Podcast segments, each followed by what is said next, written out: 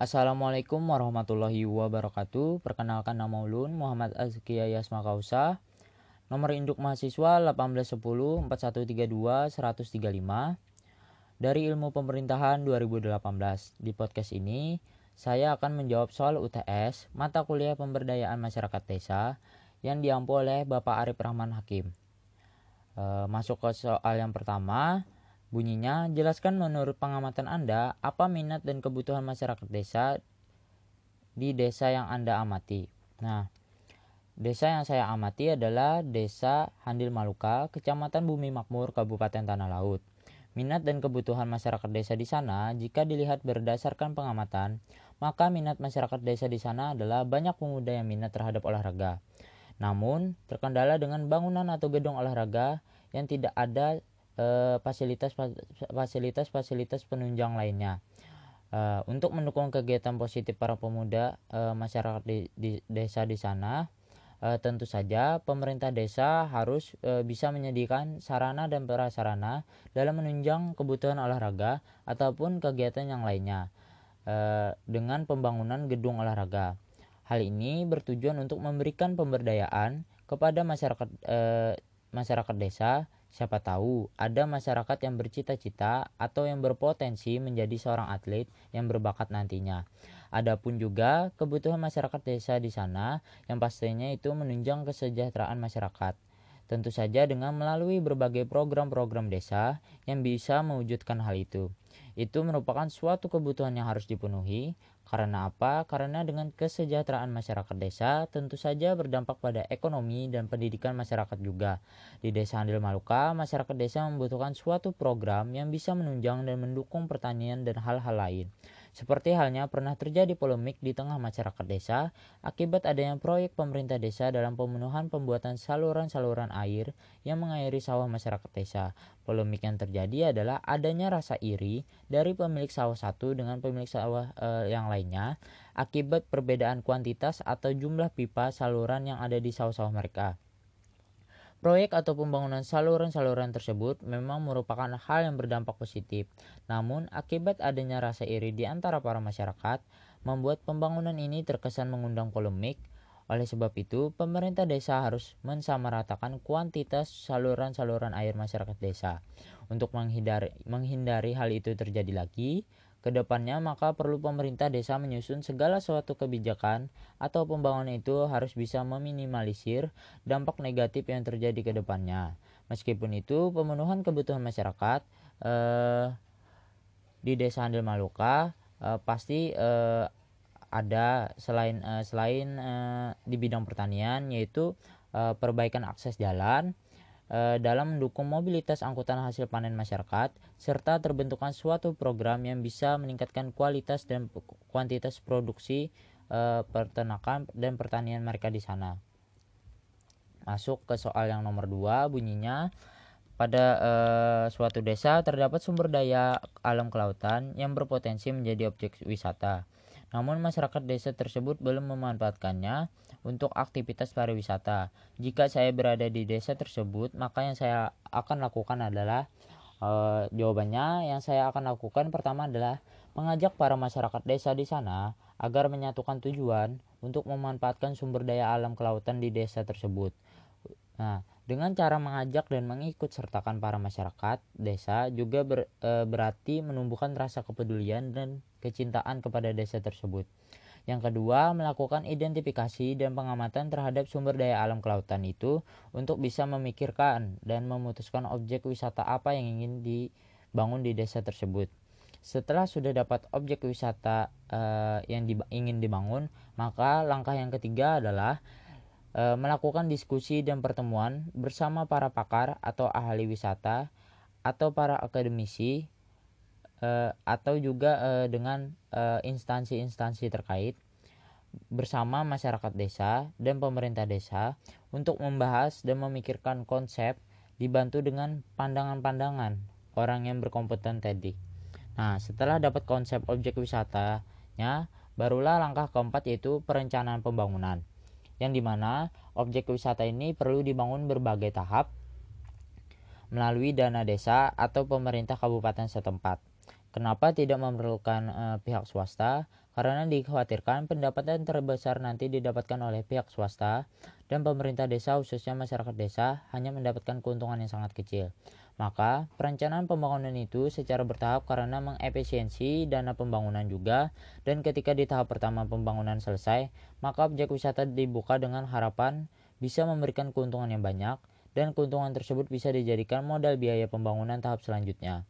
Langkah terakhir apabila objek wisata rampung adalah dengan melakukan pengelolaan yang baik, yang di mana pengelolaannya langsung dari pemerintah desa tersebut dan juga pemerintah desa harus melek terhadap pembaruan-pembaruan yang ke depannya terjadi. Agar apa? Agar di desa itu tidak stagnan atau itu-itu saja. Contoh e, seperti e, di desa X yang memiliki sumber daya alam kelautan namun tidak dimanfaatkan. Maka yang saya lakukan adalah Eh, mengikuti langkah-langkah yang telah saya uh, bacakan tadi dengan konsep yang memiliki unsur kebaruan, contoh saja seperti menyediakan objek uh, foto bawah laut atau sea walker dengan konsep yang unik. Nah, setelah itu menciptakan suatu perkemahan yang mana nantinya kemah atau tempat tersebut disewakan kepada pengunjung.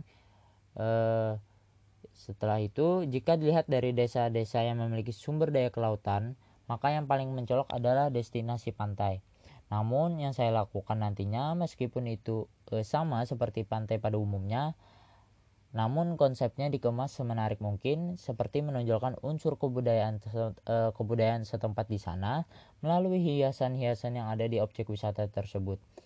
Nah, setelah itu membuat panggung seni untuk menampilkan budaya-budaya yang ada di desa tersebut untuk menarik perhatian para wisatawan melalui berbagai event-event yang ada dan juga memberikan uh, game atau permainan air seperti uh, menyediakan tempat poli pantai, bola pantai, banana boat, flying book, uh, flying book pantai, parasailing, jet ski, playboard dan lain-lain.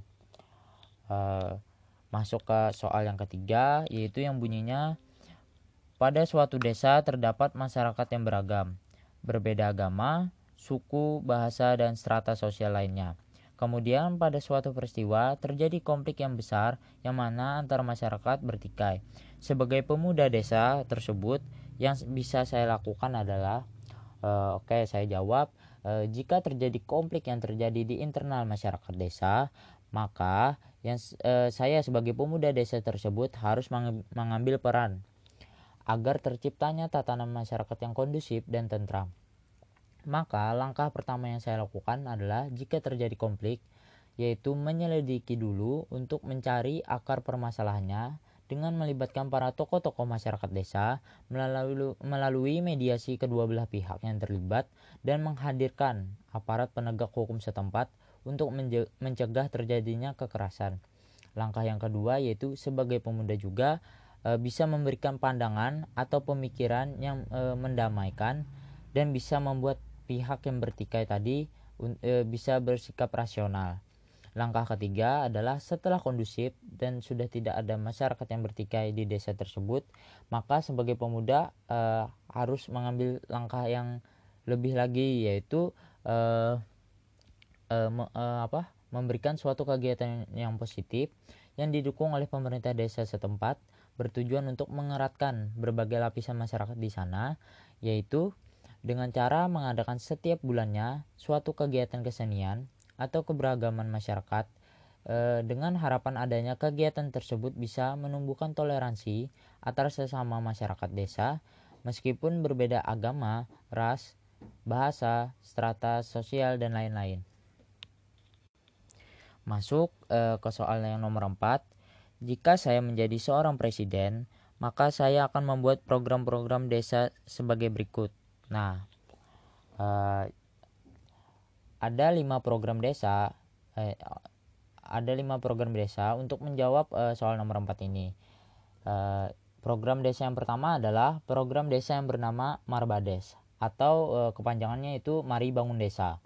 Arti kata bangun di sini sangat luas yaitu bisa membangun infrastruktur, sumber daya manusia serta hal-hal lainnya yang ada di desa seluruh Indonesia. Tujuan program desa ini tentu saja memajukan dan mengembangkan desa-desa yang selama ini tertinggal dari infrastruktur, sumber daya manusia, dan bidang-bidang lainnya.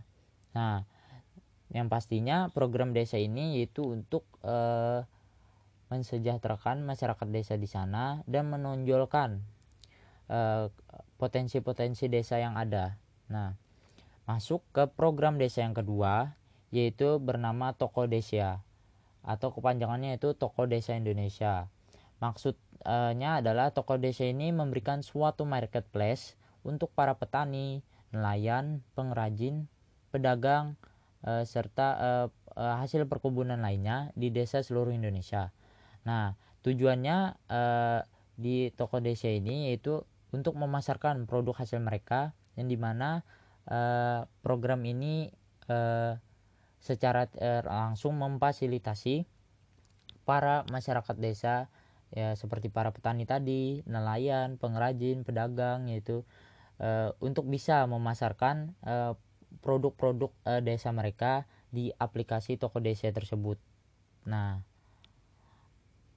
e, dengan adanya program ini bisa memudahkan para, para masyarakat desa untuk memasarkan produk-produk desa mereka agar menciptakan persaingan yang sehat juga tentunya serta untuk menjaga harga pasar dengan diaturnya suatu aturan yang mana langsung turun dari pemerintah pusat untuk mengontrol langsung eh, harga eh, produk-produk itu agar tidak jatuh ataupun eh, tidak meroket gitu.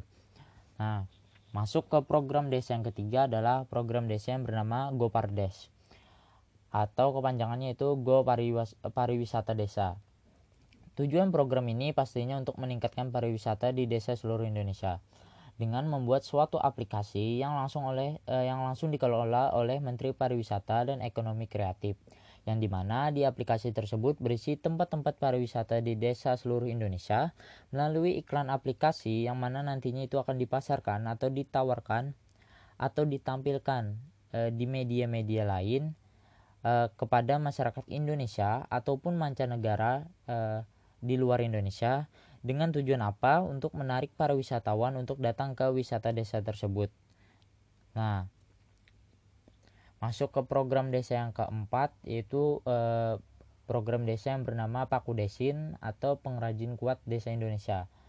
Tujuan dari program ini adalah untuk mengeksistensikan kerajinan-kerajinan dari desa-desa yang ada di Indonesia melalui suatu aplikasi yang dikelola oleh pemerintah pusat di mana aplikasi itu berguna untuk mengenalkan dan memasarkan produk-produk kerajinan serta menjadi marketplace untuk para pengrajin-pengrajin di desa seluruh Indonesia.